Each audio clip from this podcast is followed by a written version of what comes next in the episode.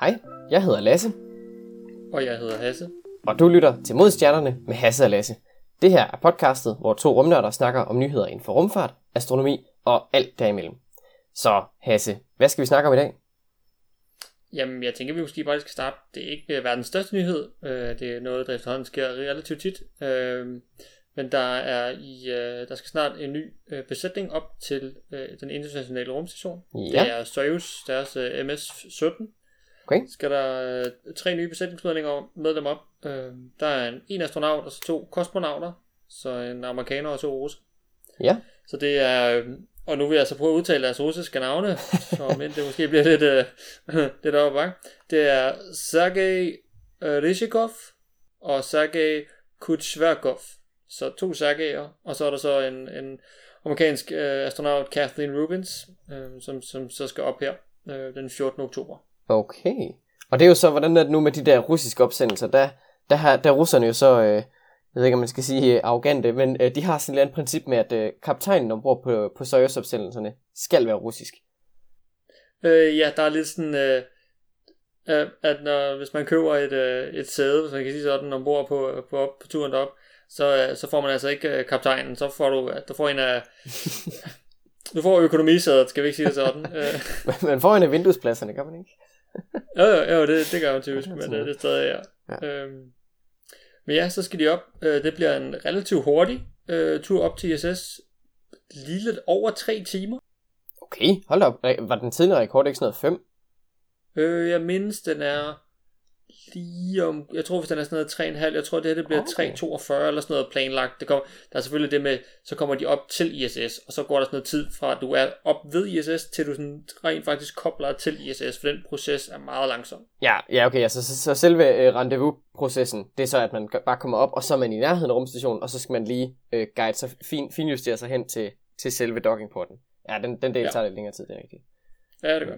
Så, så det er, men det er stadigvæk det er meget hurtigt, fordi hvis man måske lige øh, skal sammenligne lidt, øh, så andre gange, for eksempel med øh, Andreas Mogensen, da han skulle op tilbage i 2015, der var det altså, øh, jeg mindes det omkring de 40 timer, du må lige rette mig, hvis, øh, Ja, det var, det var der omkring i hvert fald. Det var lang tid. ja. Her, det er, jo, det er jo knap nok en tur til København fra Aarhus af. Altså det, men det bliver så også muligvis den sidste tur for en astronaut ombord på Soyuz. Øh, nu kommer der jo med SpaceX og deres Crew One, øh, er nu blevet godt nok lige blevet skubbet lidt til, til midt november, men nu begynder de altså at kunne sende astronauter op fra, øh, fra, fra USA igen. Så, så det her det er i hvert fald indtil videre muligvis den sidste astronaut, der skal med op med Soyuz, fordi så kan amerikanerne selv klare det igen. Man kan så sige, at det er så den sidste amerikanske astronaut. Øh, ESA kalder også deres øh, øh, astronauter for astronauter. Det er jo kun... Øh, Ja. Men, øh, men ja, det er, det er rigtigt, at øh, det kan være, at det så bliver den, den sidste øh, amerikaner, der skal med der.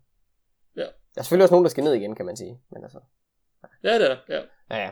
Ja, fordi at øh, i foråret, der kommer så MS-18, det er så MS-17, der skal op her snart, men i MS-18, der kommer så her i foråret, og der vil lige være sådan en overgangsperiode på ni dage, øh, hvor begge Soyuz'er er koblet til op på, rumstationen. Øh, fordi så er de sikre på, at der altid er en russer ombord til at, at ko- kommandere den, øh, den russiske del af, af rumstationen. Så det, øh, det bliver ret sejt. Så der bliver noget med, øh, det, de skal lige flytte rundt på nogle øh, kapsler, når de kommer derop, øh, for at de lige bliver koblet til den rigtige side, når de skal ind og ud. Og sådan noget. Ja, Så, ja, der skal selvfølgelig være, være parkeringsplads ledig, eller hvad man skal sige. øh, ja, det skal lige... Ja, undskyld, øh, du får lige en parkeringsbøde op på stationen. Du, øh, kommer, godt lige her. kommer p-vagten lige forbi. Ja, I har holdt her i fire timer. Sorry, der er en gul sæd lige i vindues, øh, vinduesviskeren. Det kunne fandme være godt. det kan godt nok være trist. ja, ja, ja.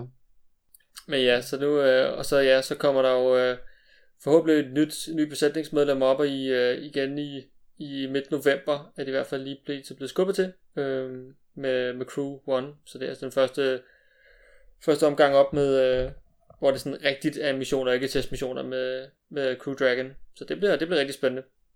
Det bliver rimelig fedt. Ved vi, hvad de skal lave af ting op øh, her med den, den her opsendelse? Er der nogle særlige eksperimenter, de skal foretage sig, eller er der ikke noget, øh, noget særligt om det? Ikke lige umiddelbart, hvad, hvad jeg lige kunne læse, men det, der kommer helt til nye øh, eksperimenter op omkring øh, ISS. Øh, ja, så det er jo, jeg mindes her lige for nylig, at der kom med, med det her fine toilet, vi snakkede om i sidste, sidste episode. Der, der kommer også en del op øh, med både med biologi-eksperimenter, hvordan ting vokser, hvordan forskellige bakterier udvikler sig, men også øh, hvordan ting øh, brænder i, øh, i, i rummet i sådan mere lidt mere kontrolleret i sådan inde i små øh, øh, inde i små bokse, øh, hvordan ild brænder der. Øh, så det, øh, det bliver ret cool at, at se noget mere om det også. Så. Ja, yeah sjovt. De laver altid øh, alle mulige nye eksperimenter, så de, øh, de, de finder sikkert på et eller andet sjovt, eller det bliver sikkert sat til et eller andet, et eller andet sjovt. Det, det er sjældent, ja. de får, får lov til selv at styre det. Og nu vi alligevel måske snakke lidt om, om ISS, så kan vi måske også lige stille op videre til den næste nyhed, som er sådan en god segue også, som er, at, øh, at, øh, at ESA også nu er gået med til, til Gateway. Så det er jo så den her rumstation, som skal være ude omkring månen, som bliver sådan lidt sådan en lillebror til ISS, hvis vi kan sige sådan. Øh, Øh, og de har nu været ude og fortælle, at øh, de går nu sammen med NASA og det kanadiske rumagentur og det japanske øh, til at, at bygge i hvert fald to moduler til, til Gateway. Øh, så det kommer til at være med kommunikation og brændstof, og så også øh, vil sige, levested, leveområder for, for astronauterne, der skal op. Øh, det er så gået sammen med øh, Thales Alenia Space, som, øh, som er sådan et italiensk-fransk øh, firma, som har lavet en del ting op til, til den internationale rumstation. Nu går de så også med til Gateway, så, øh, så jeg så udover at levere øh, selvfølgelig Orion-kapslen øh, sammen med NASA og deres øh, sådan modul, så skal de nu også øh, man sige, hjælpe, når det så kommer derud til, til Gateway, så vil det også være et, et europæisk modul derude. Så det, det bliver sejt. Ja, så før der havde de bare, øh, hvad skal man sige, hjulpet øh, med Orion-kapslen med at få lavet hele, hvad skal man sige, sådan, det, det tekniske del af, af den kapsel der. Så nu skal de så også til at hjælpe med selve, selve rumstationen derude. Ja, ja, så det bliver, det bliver pænt sejt. Så ja. der kommer til at ske rigtig meget. Og selvfølgelig det, plan, lige nu så er den jo planlagt til i hvert fald, at de vil have den nogenlunde klar til omkring 24. Øh, Ja, hvad siger, hvad siger tidsudsigten der? Det, det, øh... Ja, øh, umiddelbart, så altså de optimistiske siger, at det skal vi nok prøve at nå, men jeg kan selvfølgelig, jeg vil forestille mig, at der kommer en eller anden form for, øh, for forsinkelse, fordi det, det vil være vildt, hvis noget i rummet ja, det... kom til tiden. Øh, skal vi ikke sige sådan? Øh. Ja, det, det er sjældent, at, øh, at, at særlig mange af de der missioner, de når det sådan spot on øh, til, til tiden, men øh, ja, man kan jo håbe. Ja. Det, ja, om noget, så kan de i hvert fald få, øh, få, få startet op på det, altså få sendt nogle af de, af de første dele af sted. Det er jo ikke fordi, ja, at det, altså, Rom blev heller ikke bygget på en dag, så må ikke, at de, øh, de får bygget den i, i små segmenter. Jo. Nå, det er da meget fedt, at, øh, at ESA så er, er med ind over der. Det er, ja, det, det, det, det, er godt. Det kan være, at der så kommer lidt, jeg ved, der var også det snak om, at når man nu, hvad man sige, tilbød så meget hjælp til Gateway, at man måske også kunne få nogle astronauter med derop. Mm-hmm. Øh, Ja. Og så var så ved jeg, at uh, britiske Tim Peake, som uh, også har været ombord på den internationale rumstation, han var hurtigt ude at sige, at uh, altså, hvis jeg bruger for en astronaut, så ringer I bare. uh, Sådan. Så han, han, er, han er klar. Det, det skal nok godt. Så det kan også være, måske Andreas Mogensen måske også lige skulle byde sig ind og sige, altså jeg kan da også lige hjælpe lidt, hvis det er det. Uh, så kan vi da ja, jeg vil sige, en, altså sidst jeg snakkede med ham, der, der virkede han da til at være frisk, frisk på, den, på den mission der. Øh, altså nu, nu, nu kommer det til at lyde som om, jeg snakker med ham hver dag, altså det, det vil være noget tid siden, men, men den gang jeg snakkede med ham øh, øh, af den ombæring, der, der virkede han til at være ret, øh, ret frisk på det. Men øh, nu må vi se, det kan være, at han laver en eller anden lille udmelding eller noget. Det, øh, det kan det kunne være pænt sejt. Det kunne være ret sejt, at han øh, en dansker på månen var. Det ville være rimelig, øh, ja. rimelig sejt. Altså, ja, han kunne tage en spejepølsmad med. Altså, det ville jo næsten ja, efter at være dansk. Jeg tænker, jeg tænker en Lego-mand eller et eller andet. Det kunne være ret sjovt lige, uh, at, yeah. lige efterlade sådan en på månen. Det kunne være meget sjovt. Ja. Ja. Okay. Nå. Øhm, lidt apropos at øh, besøge øh, andre himmellegemer. Øhm, kender du øh, den, øh, hvad hedder det, NASA's øh, OSIRIS-REx mission? Det siger mig ikke lige det helt store, ikke sådan lige... Nej, alright. Øh, til dem, der ikke lige kender den, så står det for Origins Spectral Interpretation Resource Identification Security Regolith Explorer. Ja, øh, Osiris Rex. Ja, det er vist godt, de valgte det andet navn. Ja, øh, det, er, det er sådan en, en, en rumsonde. Den minder lidt om uh, Hayabusa 2, vi allerede har snakket om. Øh, det er en af de her sonder, som, uh, som uh, kredser rundt om en asteroide. Uh, I det, det tilfælde her, der er det så en asteroide, der hedder Bennu. Uh, B-E-N-N-U. Uh, det er opkaldt efter en eller anden egyptisk gud eller sådan noget. Men pointen ja. er, at uh, den kredser rundt om uh, den her asteroide, og har gjort det i cirka to år nu. Uh, og der skal den til at lave en, uh, en tag-mission. Så den skal lige ned ja. og tikke øh, den her øh, asteroide her. Øh, det gør den simpelthen ved at, ved at flyve ned, og så affører den sin lille øh, patron ned, så den spreder noget af det her materiale op, og så har den sådan en lille kop, den fanger noget af det her materiale i. Okay. De, det skal være sådan en touch and go mission. Det, det står det der tag for, fordi NASA de skal Ah, okay. have masser af forkortelser jo. Ja, Øh, det er det godt. Ja, så, øh, så det er, planen er, at den skal, skal tæt på overfladen og øh, ned i det område af, af asteroiden Bennu her, som hedder øh, øh, Nattergale-krateret, eller Nightingale Crater. øh, og, så, øh, og så skal den tage nogle, øh, nogle jordprøver. De regner med, eller håber øh, på at få cirka 60 gram, øh, gram jord med. Det er ikke dårligt. Det er faktisk ret godt, tænker jeg. Ja, øh, de, de skriver selv, at det er deres øh, mest ambitiøse øh, øh, sådan sample return mission siden øh, Apollo-missionerne. Så øh, Nej. Ja. Og så, så er det en, så den så kommer tilbage til jorden på et eller andet tidspunkt ude i fremtiden. ja, de laver en return sample mission. Hvad hedder sådan noget? Ja. De skal i hvert fald sende det tilbage til jorden. Det er, det er så først ja. En gang i 2024, tror jeg det er. Så der går lidt Okay. tid. Ja, ja. Øhm, måden de så vil teste på, at for ligesom at finde ud af, om de rent faktisk har fået de her 60 gram, de nu skal have, det er ved simpelthen bare at dreje, at dreje hele sonden rundt. Så lige sådan, når den er kommet væk fra, fra overfladen, så svinger de den en, øh, en omgang rundt eller to, og så kan man øh, ud fra, ja, hvordan det der jord, det rasler rundt inde i, inde i den her kop her, så kan man så sige noget om, hvor, hvor, øh, hvor, mange, hvor mange gram man har det her materiale her. Okay. Ja, fordi man kan jo ikke lige proppe det på en vægt eller noget. Det er jo sådan, det søger bare rundt ind i sådan en lille kapsel måske. Så, så er det sådan, ja, det er måske svært lige at måle og veje det. Ja, man bliver lidt nødt til at gøre noget andet. Men øhm, Ja. ja. De har så en, øh, en nødløsning. Hvis, øh, hvis det ikke fungerer den her gang, så laver de en anden test ved et andet krater. Øh, det bliver så den, den 30. så vidt jeg lige kunne læse mig frem til. Så øh, de har skal okay. man sige, øh, to forskellige tags, øh, de kan lave, hvis de ikke får nok første gang. Så Okay. Ja. ja. Det er nok en god idé, så de har en backup, fordi Ja. igen, det kan være svært. det skal siges, øh, Bennu her, den er så, øh, ja, hvad er det så, Åh, 18 lys minutter væk fra os.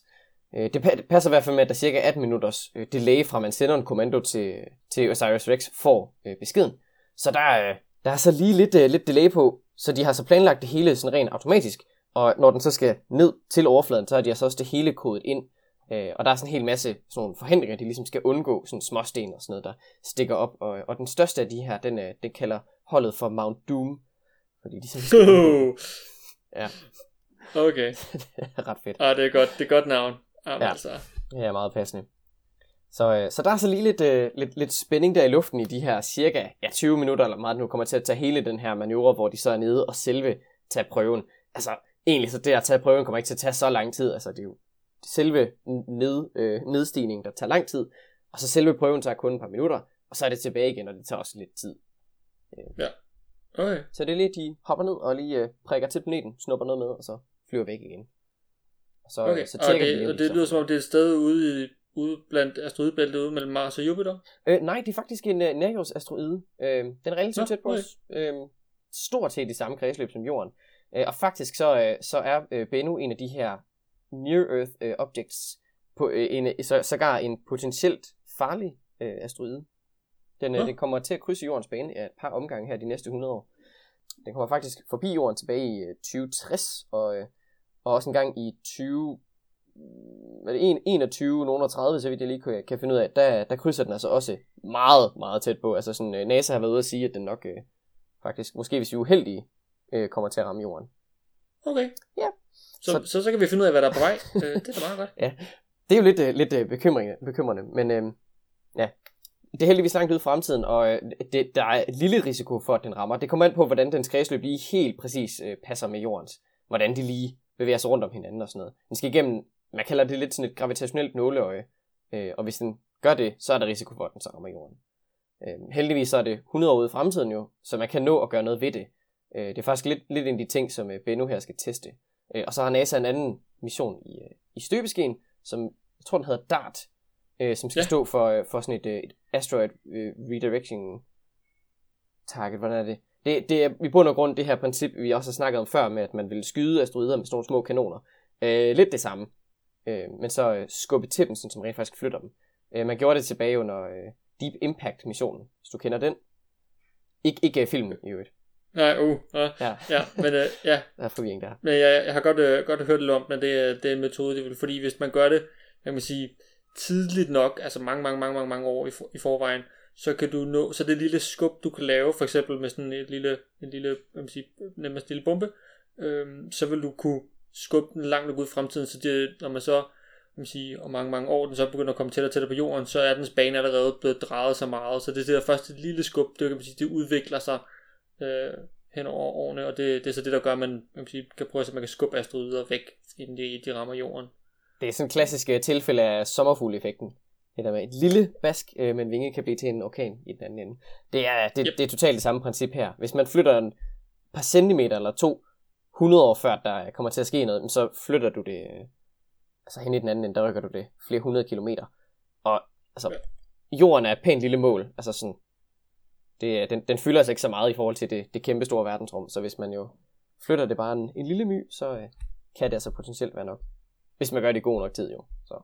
Ja, det er det. Men øh, ja, nu må vi se. Det, det er stadigvæk usandsynligt, at den overhovedet rammer jorden. Men, øh, risikoen er der jo så desværre. Men den risiko er der jo for så mange, så øh, ja. Lad os krydse ja. fingre. Det er nok heldigvis en gang efter vi er døde, så. Ja, så kan vi jo bruge det. Det kan blive vores øh, børnebørn så, eller andet. Ja, så påvirker det ikke også. Der kan man lave en analogi til klimaforandringerne eller andet. Men det, uha, det er nok det er farligt at gå politisk. ja. Det, vi, øh, vi hopper øh, hurtigt videre yes. til øh, måske ugens deep dive. Fordi det er jo, øh, det er jo her, hvor vi øh, tager hvad man siger, den del af podcastet, hvor vi dykker ned i et emne, dog med svømmefødder og ildtank, så alle kan være med. Og vi tænkte måske i den her uge, så kan vi måske lige tage planeterne i solsystemet. Nu har vi jo snakket lidt om månen, og vi har snakket lidt om, om asteroider her i, i tæt på jorden, så måske kunne vi lige, lige gennemgå bare lige, hvad lige er ting, der er bare lige i vores solsystem. Øh, vi har jo selvfølgelig også nævnt, at man i tidligere episoder, at man på et tidspunkt gerne vil til Mars og sådan noget, så det kunne måske være meget fint lige at finde ud af, hvor er det lige det hele passer ind hen. Og jeg tænkte måske sådan, jeg har i hvert fald sådan en ting, jeg kan huske fra min folkeskoletid af. Det var sådan en ramse, hvor man kan huske rækkefølgen af planeterne. Ja. Øh, jeg ved ikke, om du har, har du sådan en? Nej, men jeg vil gerne høre din. Okay, okay, fair. Okay, så den lyder sådan her. Mene vil jo mange, at Jupiter skabtes uden nogen plet. Så man tager sådan det første bogstav i hvert ord, og så kan man sige, så passer det som mene det som Merkur, vil det så Venus, jo det er så jorden heldigvis, øh, mange, og det er så Mars, og så at det er så det her lille asteroidebælte, som ligger mellem Mars og Jupiter. Så kommer Jupiter, skabtes, Saturn, uden, det er Uranus, Neptun, nogen, og så er det så plet, det er så Pluto. Den er så sidenhen lige blevet til en dværgplanet. Men det er simpelthen sådan en måde, i hvert fald jeg kan huske den på, det er sådan, mener vil jo mange, at Jupiter skabtes uden nogen plet. Ja, det er også en, øh, ja, en god lille øh, pneumoni til lige at, at huske sådan noget. Ja. Ja. Så kan man også. Der er mange forskellige bud på de her, øh, vil jeg sige. Jeg, ja. jeg sidder lige og tjekker en hel masse. Der er godt nok, øh, der er nogle, nogle spændende bud på de der huskeregler. Okay. Ja. Ej, de går nok skøre. My, my very educated mother uh, showed me, hvad var det? Showed me nine planets. Ja, okay. det kan man også bruge. Ja, det er nogle interessante nogen. Ja, ja. Okay. Men der er altså øh, otte stykker. Nu nævnte du, nu har du godt nok øh, den sidste med os, uden nogen plet der til sidst. Ja. Der, der, der, det er jo lidt, øh, lidt en skam at have, at have Pluto med. Og, øh, og til dem, som, øh, som sidder ja. derude og hårdnakket tror, eller føler, at, øh, at Pluto er en planet. Nej, sorry. Den, den går altså ikke længere. Det, øh, nu, ja. nu, nu, øh, nu, er, nu har vi fået lavet de her regler. Nu, nu er, ja, det, øh, det, er, det er en hyggelig ting at gå og, og, og, og synes, at Pluto er så en planet, men det er det altså ikke. Sorry. Nej. Det, øh... Men det er meget spændende himmellegeme. Ingen tvivl om det. Det er bare en planet. Ja, helt sikkert. Øh, så tilbage i 2006, der, der havde man, ja faktisk lige op til øh, det her, der havde man fundet nogle små dværgplaneter. Øh, og der begyndte man altså at se, at de her planeter, de var, så, der var nogle af dem, der var større end Pluto. Og der var man sådan lidt, ah, vi kan ikke rigtig kalde dem planeter, de er sådan lidt for, lidt for mystiske. Øh, så lavede man øh, nogle krav til, til de her himmellegemer, ligesom for at finde ud af, hvad for nogle af dem kan vi så sætte i planetkategorien, og hvad er så resten. Øh, og de tre krav, øh, de er sådan rimelig simple.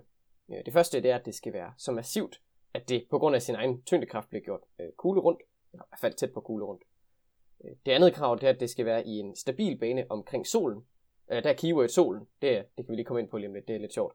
Øh, og så det sidste, det er, at det skal være så tungt, at, eller hvis man ja, så stort, så øh, ja, i princippet også så tungt, at det kan fjerne alt materiale, der ligger i sin bane rundt om, om solen. Og øh, de to første har Pluto rimelig godt styr på. Den er kugle rundt og er i en bane om solen. Den er lidt mærkelig, den der bane, men den er altså rundt om. Øh, og så øh, det sidste krav opfylder den så desværre ikke. Den er altså ikke tung nok til at, til at fjerne alt det her materiale. Så der ligger stadigvæk en masse sådan små stenrester og sådan noget. Så øh, Ja. Pluto er for bedte. Simpelthen. Ja, Øh, sådan er sjov, det jo. ja, en sjov ting med, med det der andet krav, det er så det der med, at det skal være om solen. Det vil sige, hvis du finder en planet om en anden stjerne, så er det ikke en planet. Så er det en exoplanet. Og der er den der vigtige distinktion. Og jeg synes, altså hvis det skulle give mening, så skulle det da bare være, at det var omkring en stjerne. Og så kan man så specificere, at ja, det var ikke omkring solen, det var omkring en anden. Men det, det, det synes de åbenbart ikke, så det skal så være en, Nej. planet, det er om solen. Og så kan du kalde det en, exoplanet, hvis du gerne vil, vil, øh, vil have, det så skal være omkring en anden stjerne. Der er, Ja. Men øh, fra, fra yderst øh, ude, så kan vi måske hoppe helt lidt til starten med Jo. Lille Merkur, god idé. som jo er den mindste planet. Øh, den har ikke nogen måne. Øh, og, og teknisk set, det ligger lidt sådan i, i definitionen af, hvordan man siger det, så er det den tætteste planet på jorden. Hvilket er lidt mærkeligt, men hvis man måler over tid, så ikke nødvendigvis i distance, men i distance over tid, så hvor mange gange, eller hvad man sige, i løbet af for eksempel øh, et helt år, hvor mange, hvad man sige, hvad for en planet er så tættest på jorden i længst tid i det her år, så er det Merkur, og ikke for eksempel Venus eller Mars, som ligger, hvad man sige, mellem, øh, i hvert fald Venus ligger mellem os og Merkur. Øh, så det er lidt sådan, det er lidt pudsigt, men det er simpelthen på grund af, øh, hvordan kredsløb øh, omkring stjernen, eller vores, øh, vores stjernesolen, den fungerer. Så det er simpelthen, at når, øh, når jorden kører rundt øh, om solen, så kører Venus selvfølgelig lige en tand længere inde, også rundt om. Og på et tidspunkt, så er vi øh, længst fra hinanden. Øh, men lille Merkur er så hurtig, når den kommer rundt, at øh, den kan man sige, bruger mest tid tættest på os. Øh, så på en måde er den den tætteste planet på, på jorden, hvis man lige kigger sådan på tid, og ikke måske lige præcis på et korteste distance nogen til den. Ja, så hvis man sådan kigger over et helt år, så vil vi det meste af tiden være tættest på Merkur. Altså ikke sådan i, hvor langt vi er fra solen, men planeterne imellem. Ja. Hmm, sjovt. Det er lidt sjovt, ja. Øh, Venus, den næste der, det, er- det Ja. ja. kalder man jo nogle gange jordens tvilling. De er næsten Ja. lige store. Jeg tror, den store forskel, det er nok, øh, det er nok temperaturen. Øh, den ligger cirka dobbelt så langt væk fra solen, som, øh, som Merkur gør det. Øh, men den er, den er noget varmere. Ja, den har jo det her kæmpe store skylag. Hvis man nogensinde har set billeder af den, så er den totalt indhyllet i sådan nogle meget hvide skyer. Og nedenunder de her skylag, der har man altså den der, øh, som sige, ret, øh, jeg ved ikke, om man skal sige, dommedagsagtige overflade. Der er vulkaner og aske Jo. og øh, kaos ud over det hele, og øh, generelt så virker det til at være et ret ubehageligt sted at være. Øh, ja, nu har vi allerede lidt snakket om Venus, og at det er et, et meget lidt gæstfrit sted. Der er altså åbenbart potentiale for, for liv op i atmosfæren, med de her forsvingasser i hvert fald, man har fundet. Men øh, på overfladen er der så ikke særlig rart. Der er øh, 450 grader og 90 atmosfæres tryk, og så øh, atmosfæren ret, øh, ret mættet med, med saltsyre. Ja, solsyre. Så, Så, øh, ja. ja, så øh, ikke et fedt sted at være, lad os sige det sådan. Nej, Øhm, øh, det er den trælse søster, øh, tvilling. ja, øh, det, hvis det er jordens onde tvilling, kan man vist godt kalde det. Yes. Ja, og så kommer vi jo til Jorden, øh, tredje planet fra solen af. Øh, der er en måne, heldigvis. Det er for eksempel månen. Kreativt. Det er bare den bedste måne. Øh, ja, så øh, ja, og der er, jeg tror vi alle sammen godt, vi kender øh, Jorden i hvert fald til en pæn god grad. Ja. Øh, Sjov ting med månen faktisk, øh, det, det er jo det mest, øh, eller okay, det næst mest ekstreme øh, forhold mellem øh, måne og planet, altså sådan i hvor store de er i forhold til hinanden. Månen den er jo en fjerdedel, eller hvor meget af det, af, af jordens størrelse. Øh, og det er kolossalt i forhold til nærmest alle andre måner i solsystemet. Ja. Øh, så det er sådan en ret sjov, øh, ret sjov ting. Øh, det er sådan lige på grænsen til, at man næsten vil kalde det et binært planetsystem. Fordi at de simpelthen er så store i forhold til hinanden. Øh, men også kun, også kun næsten. Øh, altså månen Ja. er mindre end jorden. Betydeligt. Men i forhold til alle andre måner, så er den kæmpe, kæmpe stor i forhold til planeten. Så det er sådan Ja. lidt sjovt. Ja, Ja. der er i hvert fald man, den bedste teori, man har indtil videre, er jo også, at, at månen er lavet af en del af jorden for, for mange, mange, mange øh, milliarder år siden, øh, hvor man simpelthen, at der er en tidligere grænsen til vores planet er stødt ind i jorden og lavet sådan et sådan, altså slået et kæmpe stykke af den af, øh, og det har så samlet sig som månen, øh, og det, det er selvfølgelig baseret ud fra, at når man har haft måneprøver med hjem fra, fra Apollo-missionerne, så kan man ligesom finde ud af, okay, det her, det mener godt nok meget om jordens, øh, hvad man sige, øh, de jordprøver, man kan finde hernede. Øh, så sådan en sammenligning mellem de to finder ud af, okay, de her, de stammer fra samme sted af. Mm, så det, det er sådan lidt specielt en, så sådan, når man har lavet sådan nogle simuleringer af, hvordan en relativt stort objekt, sådan et tværplanet nærmest, er rammet ind i jorden, og så sige, at hele det her kollision her, så der så opstået den her lille måne, eller relativt store måne i forhold til planeten, øh, som så er nu er sådan samlet sig og blevet til den måne, vi kender i dag, som nu er et, et, et pænt tæt kredsløb med, med vores jord. Så det er i hvert fald den, den med, man sige, idé, man har om, hvordan månen er blevet til. Og det virker til, at øh, de fleste af de der teorier, øh, skal sige, eller de fleste af de måder, man så prøver at, at afvise det på, de, de bliver så skudt, uh, skudt i sænk. Den er, den er rimelig tried and tested, den der hypotese der, så det, uh, den er altså rimelig, den holder ret, uh, ret godt vand, vil jeg sige. I hvert fald alle de, ja. de argumenter, jeg kunne finde, uh, de, de taler for det. Så, uh, ja. så det virker så til, at den er rimelig, rimelig solid. Det næste i rækken, det er, det er jo Mars. Den, ja. den røde planet. Uh, den kan man jo, uh, ja, den kan man også ret tit få øje på. Den måner til gengæld ikke så tydelige. Øhm, Nej, de er meget små. Ja, det er jo sådan to, øh, ja, jeg ved ikke, om man kan kalde dem forvoksede kartofler, men det ligner det i hvert fald lidt. ja. det, det, er de der, hvad det, jeg tror Phobos og Deimos hedder de jo, de har været 20-40 km eller sådan noget på tværs. Ja, de er øh, virkelig ikke store, og de er, sådan, de er ikke man siger, klassisk runde, som man kender fra, øh, fra vores egen måne af, men altså det der virkelig, altså ja, kartoffelformet er et rigtig godt ord om Ja, de, øh, de ser fjollet ud. Og, øh, og de kredser så rundt om, øh, om Mars der. Øh, man mener, at de så er, hvad skal man sige, fanget asteroider. Den, Mars ligger hvad skal man sige, lige op til, til asteroidebæltet, så det, det, er, det er meget sandsynligt, at den måske bare har fanget de her asteroider her øh, i løbet af sit, øh, af sit liv. Ja, så det er jo, hvad man siger, igen en planet, som er den er bedre end, end Venus, skal vi ikke sige det sådan, til at leve på, men der er stadigvæk, altså, temperaturen bliver relativt koldt, i hvert fald om natten. Øh, om dagen kan vi komme op på de her 20-30 grader i skyg øh, med en let vind fra øh, Vestend. øh, ja, og så er der, øh, men der er altså rigtig meget CO2 i den her atmosfære, og den er også meget tynd, den her atmosfære, så det er ikke sådan super sted, men når valget står mellem øh, 450 grader 90 atmosfære, så tager vi sgu den anden og flyver en tur til Mars, øh, i hvert fald når, når mennesker skal ud en dag. Ja, jeg, jeg tænker, det, det er et mere oplagt mål i hvert fald, sådan en, øh, hvis, man, ja. hvis man står og skal vælge mellem den sikre død og et sted, hvor det måske bare er lidt koldt, så tror jeg, man tager der, hvor det bare er lidt koldt. Altså det, ja. det, det er nok den fornuftige, det fornuftige, fornuftige valg der, kan man sige. Ja. Så. Ja. Jeg vil sige, uh, Mars, jeg tror ikke rigtigt, vi kan dække, uh, hvor, hvor spændende Mars egentlig er. Generelt kan vi nok ikke rigtig dække nogen af planeterne, og hvor spændende de egentlig er. Men, uh, men Mars, den fortjener næsten et helt deep dive i sig selv, men, uh, men jeg tænker, vi må lige have, have alle planeterne med her, så kan vi, kan vi tage det senere, hvis det er, vi, vi føler for at snakke mere om Mars, fordi der sker godt nok meget spændende på den planet. Den er altså, ja. Den er ret cool. Men øh, så ligger der jo lige asteroidebæltet, som sådan er en ja. hel masse sten. Øh, når man sådan ser film, Star Wars og alt det der, og når de så flyver igennem asteroidebæltet, så er der jo tusind af sten over det hele, og man skal sådan virkelig flyve rundt for at undgå dem og sådan noget. I, i virkeligheden så er der så pænt langt mellem, ja. mellem sten i asteroidebæltet, øh, heldigvis. Ja, det, øh, det er ikke sådan, hvor man tænker, wow, nu skal jeg godt nok lige passe på, og lige skal lige flyve under den der, ah, der kommer en til der, ah, væk. Altså, det er mere sådan, nå, der er en derovre, fint. Altså, ja. selvfølgelig, man skal lige være opmærksom på dem, at du ikke flytter direkte ind i dem, men du kan sagtens undgå, skal vi sige det sådan.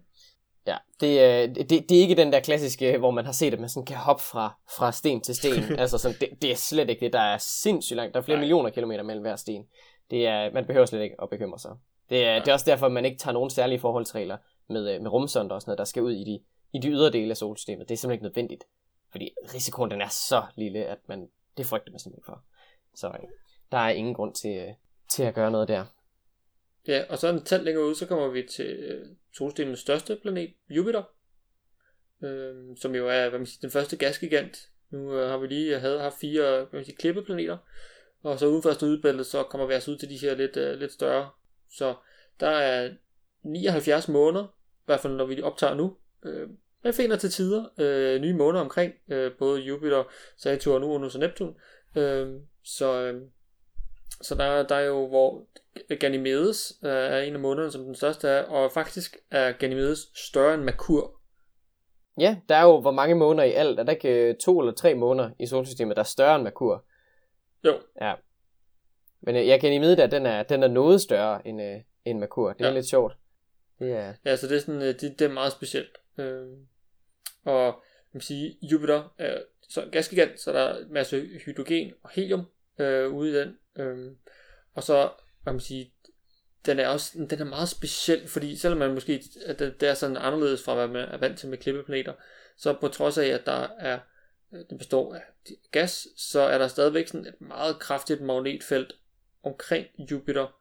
Øh, der er også, hvad man sige, nordlys og øh, øh man sige, øh, sydlys, øh, altså ved polerne øh, på, på Jupiter. Og det er sådan, fordi der simpelthen er sådan et stort magnetfelt, så bliver sige, lavet partikler fanget i det her magnetfelt, ligesom det gør på jorden, og så bliver det simpelthen, øh, hvad man sige, kommer de ned og rammer øh, hvad man sige, atmosfæren på, på, på Jupiter, og det er så der, man så ser det her lys. Så det, det er meget specielt. Øh, det kan være, at vi måske lige, lige kan lægge et billede ind af det i, øh, i show notes. Øh. Ja, det tænker jeg. Det er, det er et ret flot syn. Det, det er det. I modsætning til, til det nordlys, vi har her på jorden, som jo øh, det meste af tiden er, er grønt, så det på Jupiter, det er, det er mest blå. Og det, og det har noget at gøre med, hvilke, hvilke gas det, det interagerer med, når det nu rammer, øh, når det her, de her lavede partikler, de rammer øh, atmosfæren. Så det er sådan lidt, øh, lidt sjovt at, at, at, sådan lægge mærke til, hvilke, hvilke farver der er. Det er ret, øh, ja. det er ret spændende. Men jo, jeg tænker, vi, vi lægger der lige et billede op af det. Det er simpelthen så flot, at det, øh, det skal vi altså lige have, have vist folk. Ja, så er der også, hvad man siger, den består så mest af det her hydrogen og helium. Og der er så bare det, at inde i kernen, altså inde i centrum af Jupiter, der tror man, at der er det, der hedder metallisk hydrogen, hvilket lyder lidt mærkeligt, for hydrogen er jo gasart. Det er noget, du for eksempel kan fylde i en ballon, og så kan du brænde det af, og så eksploderer det. Men hvis du under de rigtige omstændigheder, det vil sige mega højt tryk, som i vanvittigt højt tryk, øh, og øh, de rigtige temperaturer, så går teorien om, at man godt kan, kan man sige, komprimere gassen så meget til, at den sådan, sige, begynder at blive til et metal, eller i hvert fald metallignende, så det indgår i en eller anden form for struktur, og ikke bare sådan gaspartikler, der sådan flyver hver for sig, men simpelthen sådan bliver presset så meget sammen, at de bliver til, til sådan metallisk hydrogen. Øh, man har ikke sådan rigtig observeret det som sådan direkte endnu, men man kan sige, ud fra at man selvfølgelig har et, et magnetfelt, så må man jo gå ud fra, at der er et eller andet, der kan skabe det her magnetfelt. Og der kunne metallisk hydrogen være en mulighed. Ja, der har også været teori om, at det måske er en, er en kerne af flydende jern, er det ikke sådan? Jo, det er også lidt det, for der, der, man sige, det er i hvert fald det, vi kender fra, fra jorden af. Altså, der, mm. skal, der, der skal være sådan en, det der øh, typisk hedder en dynamo-effekt, at der skal være et eller andet sådan flydende metal, som bevæger sig rundt, og i den her, man sige, så går der en strøm igennem det her, og den bevægelse skaber så det her magnetfelt. Øhm, men det er så, ja, man ved det ikke helt, at, at det kunne i hvert fald være en mulighed. Øhm, der er noget med øh, Juno-missionen, der er ude omkring Jupiter nu her. Den er sådan et lidt, ja. lidt sjovt kredsløb rundt om Jupiter. Øh, oh, ja. den, den har jo lavet observationer, som øh, taler for begge dele. At der både er en af jern, men øh, også at der ikke er en af jern. Og at der er en af metallisk hydrogen, og at der ikke er. Så vi er sådan lidt ekstra forvirret over, hvad der så, øh, hvad der så egentlig er. Ja. Det er i hvert fald, øh, det, det er lidt svært at regne ud lige præcis, hvad, hvad den kerne der består af. Og vi kommer ja. nok desværre ikke rigtig til at finde ud af det. Hvis man går ind i atmosfæren af Jupiter, så stiger trykket jo ret hurtigt. Så øh, hvis man begynder at sende ind, så går de altså i stykker. Helt hurtigt. Ja. Og man kan ligesom ikke se igennem de her skylag, så man er lidt sådan... Ja. Ja, det, det man typisk gør, det er, at man prøver at måle sådan tyngdekraften omkring, for ligesom sådan at få en idé om, hvordan strukturen igennem planeten er opbygget, men det, det er meget svært at sige præcist, hvordan det er. Så det er sådan, så prøver man at lave nogle simuleringer og sige, okay, vi har det her data, vi laver nogle simuleringer af, hvis det nu, hvis det nu var en metallisk kerne, hvordan vil det så se ud, og så sammenligner man dem data, og så prøver man så med en klippekerne, og så sammenligner man, og så prøver man at finde ud af, hvordan pokker kan det her lige passe sammen. Og det er ikke altid lige, der kommer et svar. Ja, så man laver sådan nogle, øh, nogle simuleringer, og så prøver man ligesom at få dem til at passe på, på det, man så har observeret, og så, så håber man på, at der er et overlap. Ja. Den, øh, den næste planet i rækken, det er jo, øh, det er jo Saturn. Det er jo, øh, uh, yeah. ja, ringenes herre, øh, kalder man den jo nu. ja, den har jo de her øh, rigtig, rigtig flotte ringe, øh, som er placeret rundt planeten. Og, øh, og det er jo nok det, det, det, som de fleste vil, vil kunne genkende, hvis de så planeten her. Den minder rigtig, rigtig meget om Jupiter, sådan i hvad den er lavet af. Består også af gas og så videre. Den er ikke helt så spændende at kigge på. Den har ikke de der pæne bånd, som Jupiter har. Øh, men den har så ringene i stedet for, som gør den lidt, lidt ekstraordinær. Øh, og en sjov ting med de der ringe, det er også, at de er meget unge. Øh, det troede man ikke til at starte med. Men øh, man har fundet ud af nu her, at de altså er sådan i omegn af en 300 milliarder år gamle. Øh, millioner år gamle, undskyld. Ja. Fang den fejl der. Så de er altså relativt unge i forhold til resten af planeten, som jo så er, ja, ja hvad den Det er jo så været, øh, solsystemet er 4,6 milliarder år gammelt. Ja, noget det. Ish. Så, øh, så de er så ret nye, øh, og de forsvinder også igen på et tidspunkt. Man kan se, de gradvist øh, øh, hvis man siger, samler sig og forsvinder altså sådan løbende. Ja. Så, øh, Ja, så de, altså, det, nu skal jeg lige sige, det, det bliver nok ikke sådan lige inden for de næste 50 år, at de forsvinder. Men nej, det er sådan, nej, på astronomisk tidsskala, så er det snart. Yes. Øhm, ja, så, øh, og, og Saturn er jo indtil videre øh, toppen af poppen, når vi snakker om antal måneder. Øh, 82, øh, i hvert fald, mens vi optager.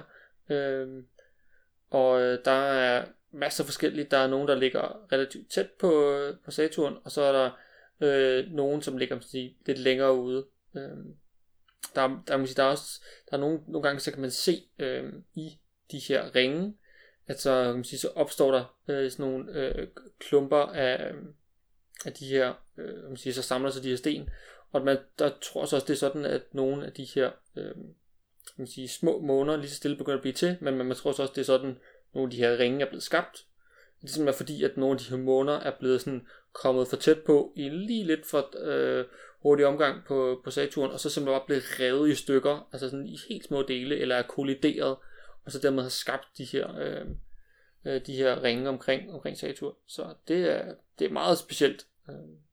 Og sådan ringene også relativt tynde, øh, sådan, måske ikke lige hvis du lige stod ved siden af dem, så tænkte, hold stor, men sådan på astronomisk skala i forhold til Saturn, så er ringene meget tynde. Altså jeg vil sige, selv når du ikke kører astronomisk skala, så er de exceptionelt tynde. Altså ja. sådan ringene, hvis du tæller fra cirka fra inderste øh, ring, der hvor den starter til yderst, så er den cirka en 100.000 km øh, sådan i, i bredden ringene, ja. til der hvor man sådan siger, de stopper, og ude på det tidspunkt, der er de ret tynde. Øh, men hvis du sådan kigger i tykkelsen af, af den her ringe, der er de sådan på de tykkeste steder øh, 2 km tykke. Ja, altså så, sådan, øh, så sådan, det er helt vildt. Det er exceptionelt tyndt. Altså det er virkelig, de fylder ingenting i tykkelsen. De er ret brede, men de er, de er så meget, meget tynde. Men der er så ret meget materiale i dem, så det er derfor, de gør, at, det gør, at de ligesom stadigvæk kan ses ret tydeligt. Bare fordi der er virkelig, virkelig meget is. Ja, lige præcis. Ka- Cassini fløj faktisk igennem øh, ringene af to omgange, tror jeg. Øh, det var ja. en sonde, som var ude ved, ved Saturn i løbet af 20 år. Tror jeg faktisk, det var. Ja, det var der det helt vildt lang tid. meget lang tid, ja. ja. Der, der noget det sidste, de gjorde, det var lige at flyve igennem ringene for at se sådan, om det gik i stykker. sådan er det. Ja, det gjorde det heldigvis ikke, men, øh, men det var sådan et, et, et sjovt eksperiment. Ja. Der var blandt andet en lille ting om, om Saturns, en af dens måner. Øh, Titan er jo faktisk en måne med en atmosfære. Øh, ikke vanvittigt stor atmosfære, men der er en atmosfære ved, ved Titan.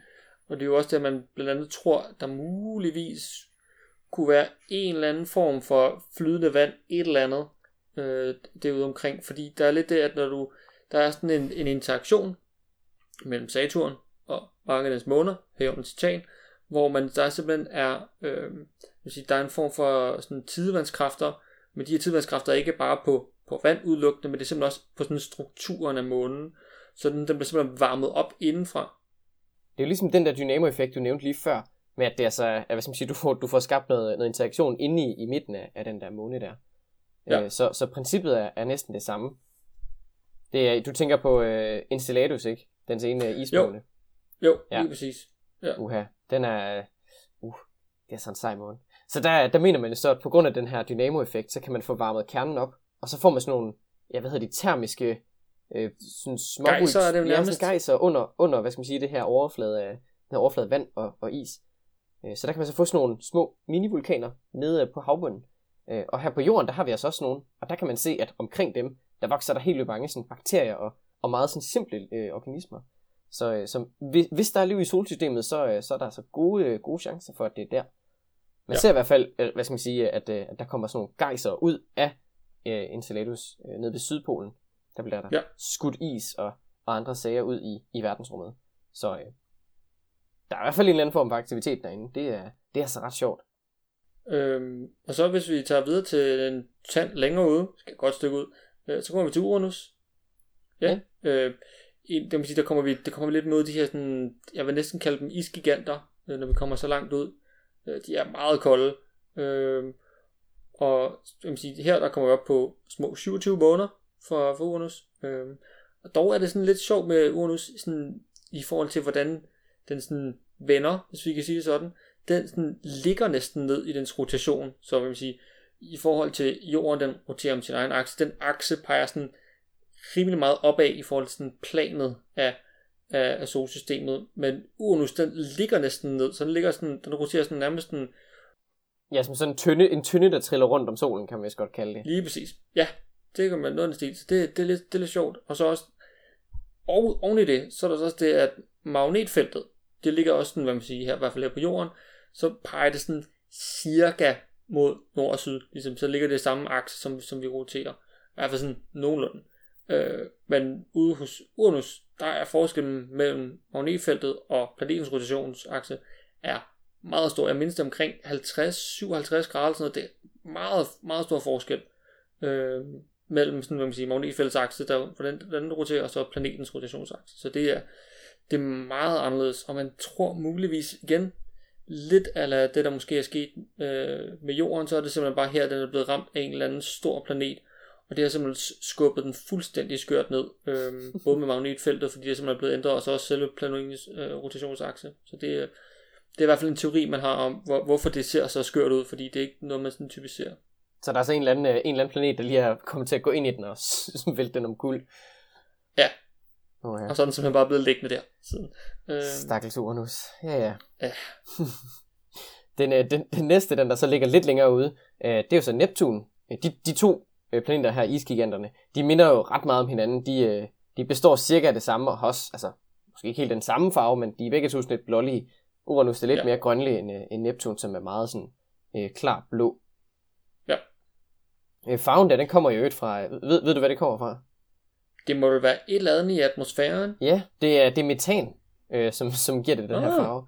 Øh, det kan man jo finde på jorden, øh, hvis man tager hen til en, øh, til en øh, landmand, så øh, hvis øh, man øh, kigger på kobrutter, så øh, består de næsten udelukkende af metan. Så øh, ja, det kan være, de lugter, de der planeter. Det kunne meget vel være, ja.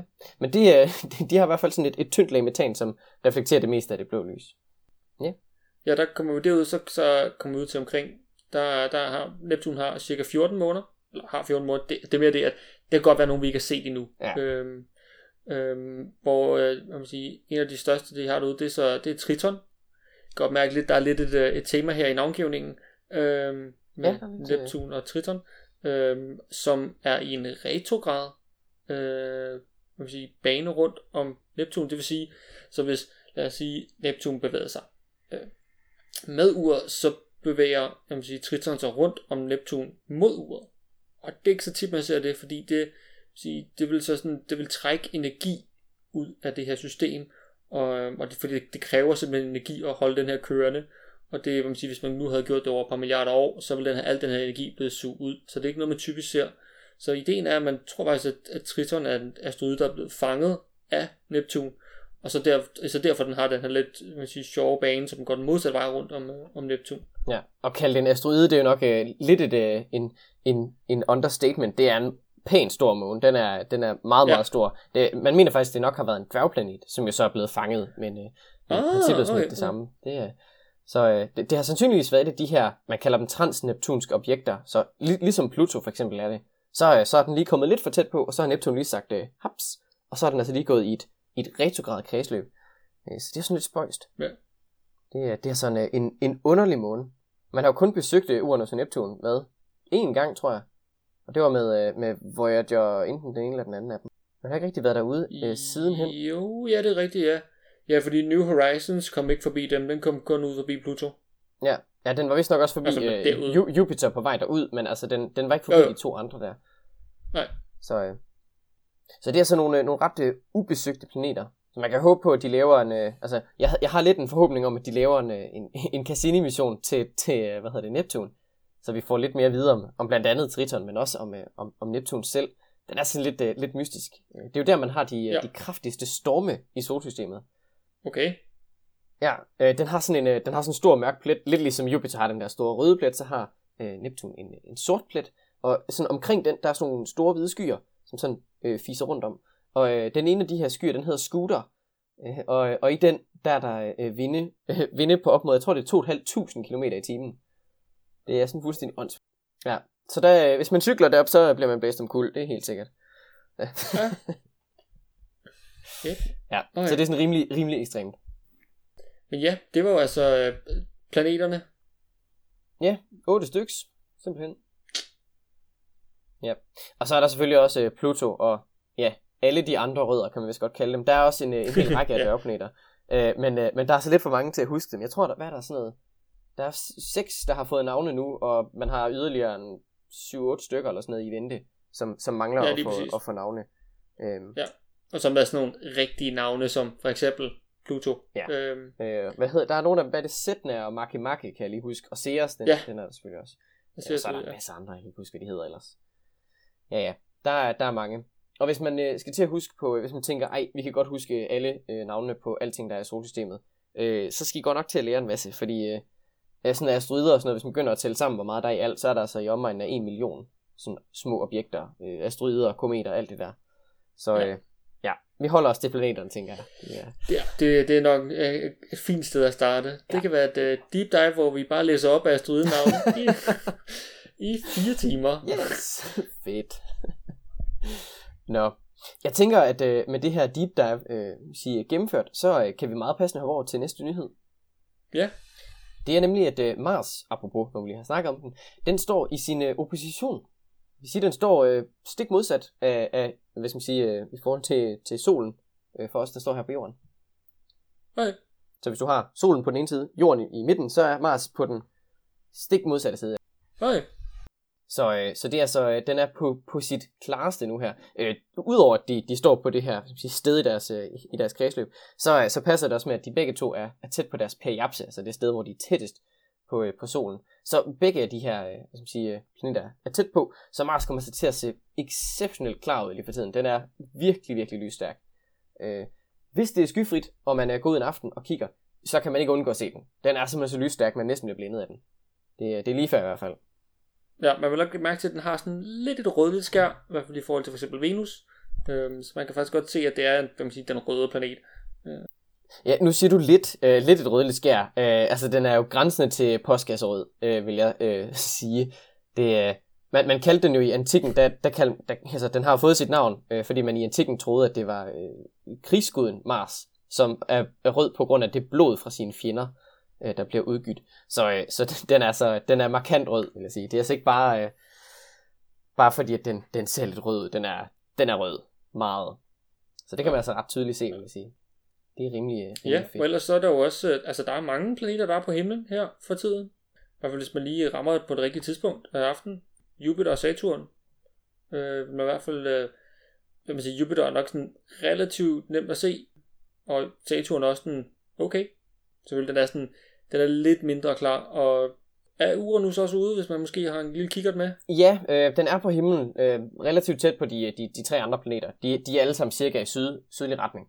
Øh, og Ja. Uranus er også på himlen, men ah, der skal man så lige have et eller andet, øh, et eller andet hjælpende redskab med, en kikkert eller teleskop eller noget i den stil.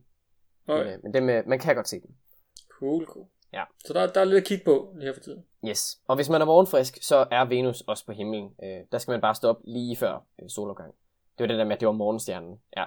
Så, øh, så hvis Ja. man skal se den, så skal man altså lige, øh, lige være en, en af de, de få morgenfriske der. Jeps. Nå, hvad med, øh, hvad med over i øh, SpaceX-hjørnet? Er der, er der sket noget nyt på den front? Der er altid sket noget nyt i SpaceX hjørnet. Øhm, vi har snakket lidt om, om SN8 mange gange. Og vi har sådan, jeg Ja, har hvad- måske hvad snakket lidt for meget om den. Ja, og det, jeg har altid sagt, der sker noget snart, der sker noget snart. Men nu er der faktisk også sket lidt. Så den er jo, vi snakkede om sidste gang, at den var blevet flyttet ud på testplatformen, hvor den forhåbentlig øh, snart skal øh, få blive testet igennem. Så den har bestået sin kryotest, som er altså, hvor man fylder tankene op øh, med, typisk med flydende nitrogen, for ligesom at teste, kan det holde til trykket, øh, og det, den bliver kølet ned og sådan noget, kan den overhovedet holde til det. Og det bestod den. Skide godt. Fuld fart fremad. Og nu har den så lige fået installeret øh, tre Raptor-motorer her, øh, vil sige, Okay. sådan under den. De, de tidligere SN5 og 6, de har begge to kun haft én motor under sig. Nu er der blevet installeret tre, fordi som vi lidt snakker om, så skal den, når alting det bliver testet- testet igennem, så skal den op og ramme de her små 18 km højde, og så skal den sådan flyve ned og så lande igen. Det er i hvert fald det, der er ideen.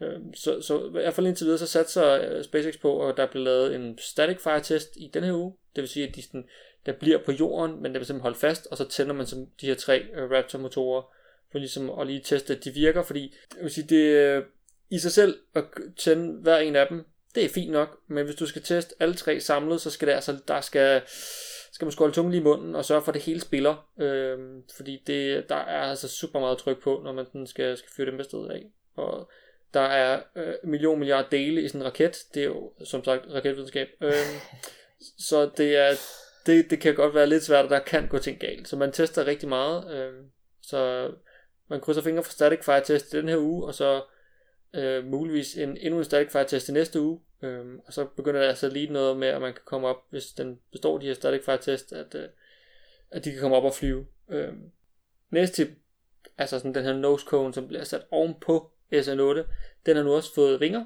Øh, det er så de her lidt aerodynamiske vinger, lidt ligesom vi snakkede om, øh, at SN8, selve sådan, sige, hoveddelen af raketten, øh, har fået de her vinger til ligesom at skulle styre, når den skal falde ned igennem atmosfæren, så skal der også være nogen op foran, øh, okay, altså ja. op, op, ved toppen af næstippen. Ja. Øh, så den har nu også fået sådan nogle lidt aerodynamiske ja, vinger, øh, er måske så meget at sige, store plader, øh, som man ligesom kan, kan, kan vinkle lidt. Det er ligesom også den sørge for, at, at kan man sige, luften bliver øh, kørt den rigtige vej rundt om, og så kan man sige, så kan den styre sig selv ned igennem atmosfæren. Øh, og så, så er det jo bare at få lavet stadig fart test, få sat den næste på, og så er det bare fuld fart fremad op imod øh, 20 km højde. Ja. Så det er, vi, vi krydser fingre for, at der snart sker noget. Sådan. Øh, jeg har hørt noget med, at øh, deres konkurrent Blue Origin, de, øh, de lige har sendt øh, en ny, sådan en lille test op. New Shepard hed den vist, var det ikke sådan? Jeg så i hvert fald lige en, øh, en, øh, en video med det. Ja, øh, det, er, lavet- det er så sent som i dag. Øh, det, må sige, det er en lidt, hvert fald lige, jeg har ikke helt målene på den, men umiddelbart hurtigt, så ser den en del mindre ud end for eksempel Falcon 9-raketten. Øh, øhm, men det, øh, det er den her New Shepard, øh, skal altså også levere personligt til ISS, i hvert fald det er ideen.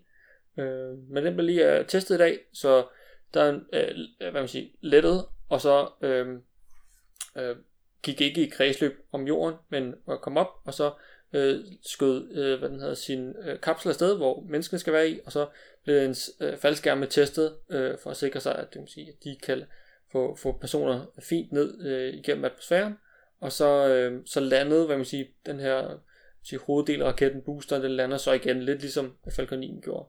Ja, de gør så vist nok brug af, af faldskærm, ikke sandt? For at bremse det ned. Øh, kapslen, eller tænker du på boosteren? Jeg tænker også på boosteren. Var der ikke også nogle øh, drogue shoots på den? Så nogle øh, små faldskærme, der tager en lille smule af farten. Det kan Eller godt jeg være. forkert? Jeg har, ikke, jeg, jeg har ikke set hele videoen, Nej, okay. øh, så det Ah. kan godt være, der har været lidt. Øh, men øh, den kan lande til, at vi bruger raket. Øh, Ja, ja det så jeg godt. Det så ret, øh, ret cool ud også. Det er altid Ja. fedt med de der, øh, de der landinger, hvor det, de lander en booster. Det, er- uanset hvem Ja. der gør det, det ser altid sejt ud. Det er, det er blæret. ja, så, så, så Blue Origin er begyndt også lige stille og, og, og hvad man siger, flytte på sig. Så det, det bliver spændende. Se, nu øh, kommer der vel lidt, altså konkurrence er altid godt i sådan nogle her situationer, fordi det skubber folk til ligesom at, at udvikle sig og prøve nye ting og sådan noget. Så det, øh, det er spændende. Ja, Meget fedt. Jamen, øh, jeg tænker ikke, vi har så meget, øh, meget mere at snakke om i dag. Øh, så tror jeg bare, at vi vil sige øh, tak, fordi I gad at lytte med i den her uge. Hvis du har ris, ros, ting, vi skal snakke om, øh, gode spørgsmål, filmklip med raketter, der lander, øh, flotte billeder af, Mars eller nogle af de andre planeter, så, øh, så send en mail til os på modstjernerne Husk at følge os på diverse sociale medier, såsom Instagram, og at følge podcastet på din yndlingspodcast tjeneste. Vi snakkes ved i næste uge.